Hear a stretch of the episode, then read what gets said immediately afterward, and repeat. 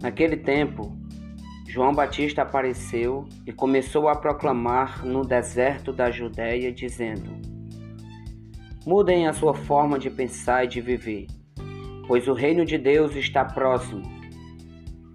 Era a João Batista que o profeta Isaías estava se referindo quando disse: Uma voz clama no deserto: Preparem o caminho para o Senhor e abram estradas retas para ele passar.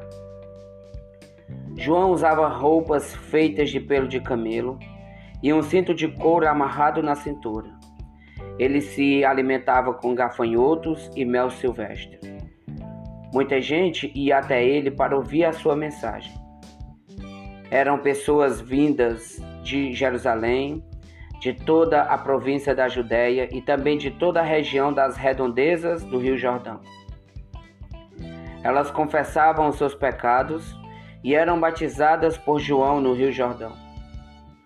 Quando João viu que muitos dos fariseus e saduceus estavam se aproximando para serem batizados por ele, lhes disse: Raça de cobras venenosas, quem ensinou vocês como escapar do castigo que Deus vai mandar? Façam coisas que mostrem que vocês mudaram o seu comportamento. Não comecem a dizer entre vocês mesmos: somos da família de Abraão.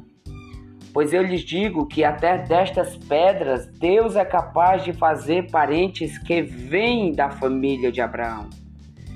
O machado já está pronto para cortar as árvores pelas raízes. Toda árvore que não produz bom fruto será cortada e jogada no fogo. Eu os batizo em água como prova de que vocês decidiram mudar o seu comportamento. Mas aquele que vem depois de mim os batizará com o Espírito Santo e com fogo. Ele é muito mais poderoso do que eu, e não sou digno nem de tirar as sandálias dele. Ele tem uma par nas mãos para separar o trigo da palha. O trigo será juntado em seu depósito, mas a palha será queimada com fogo que nunca se apaga.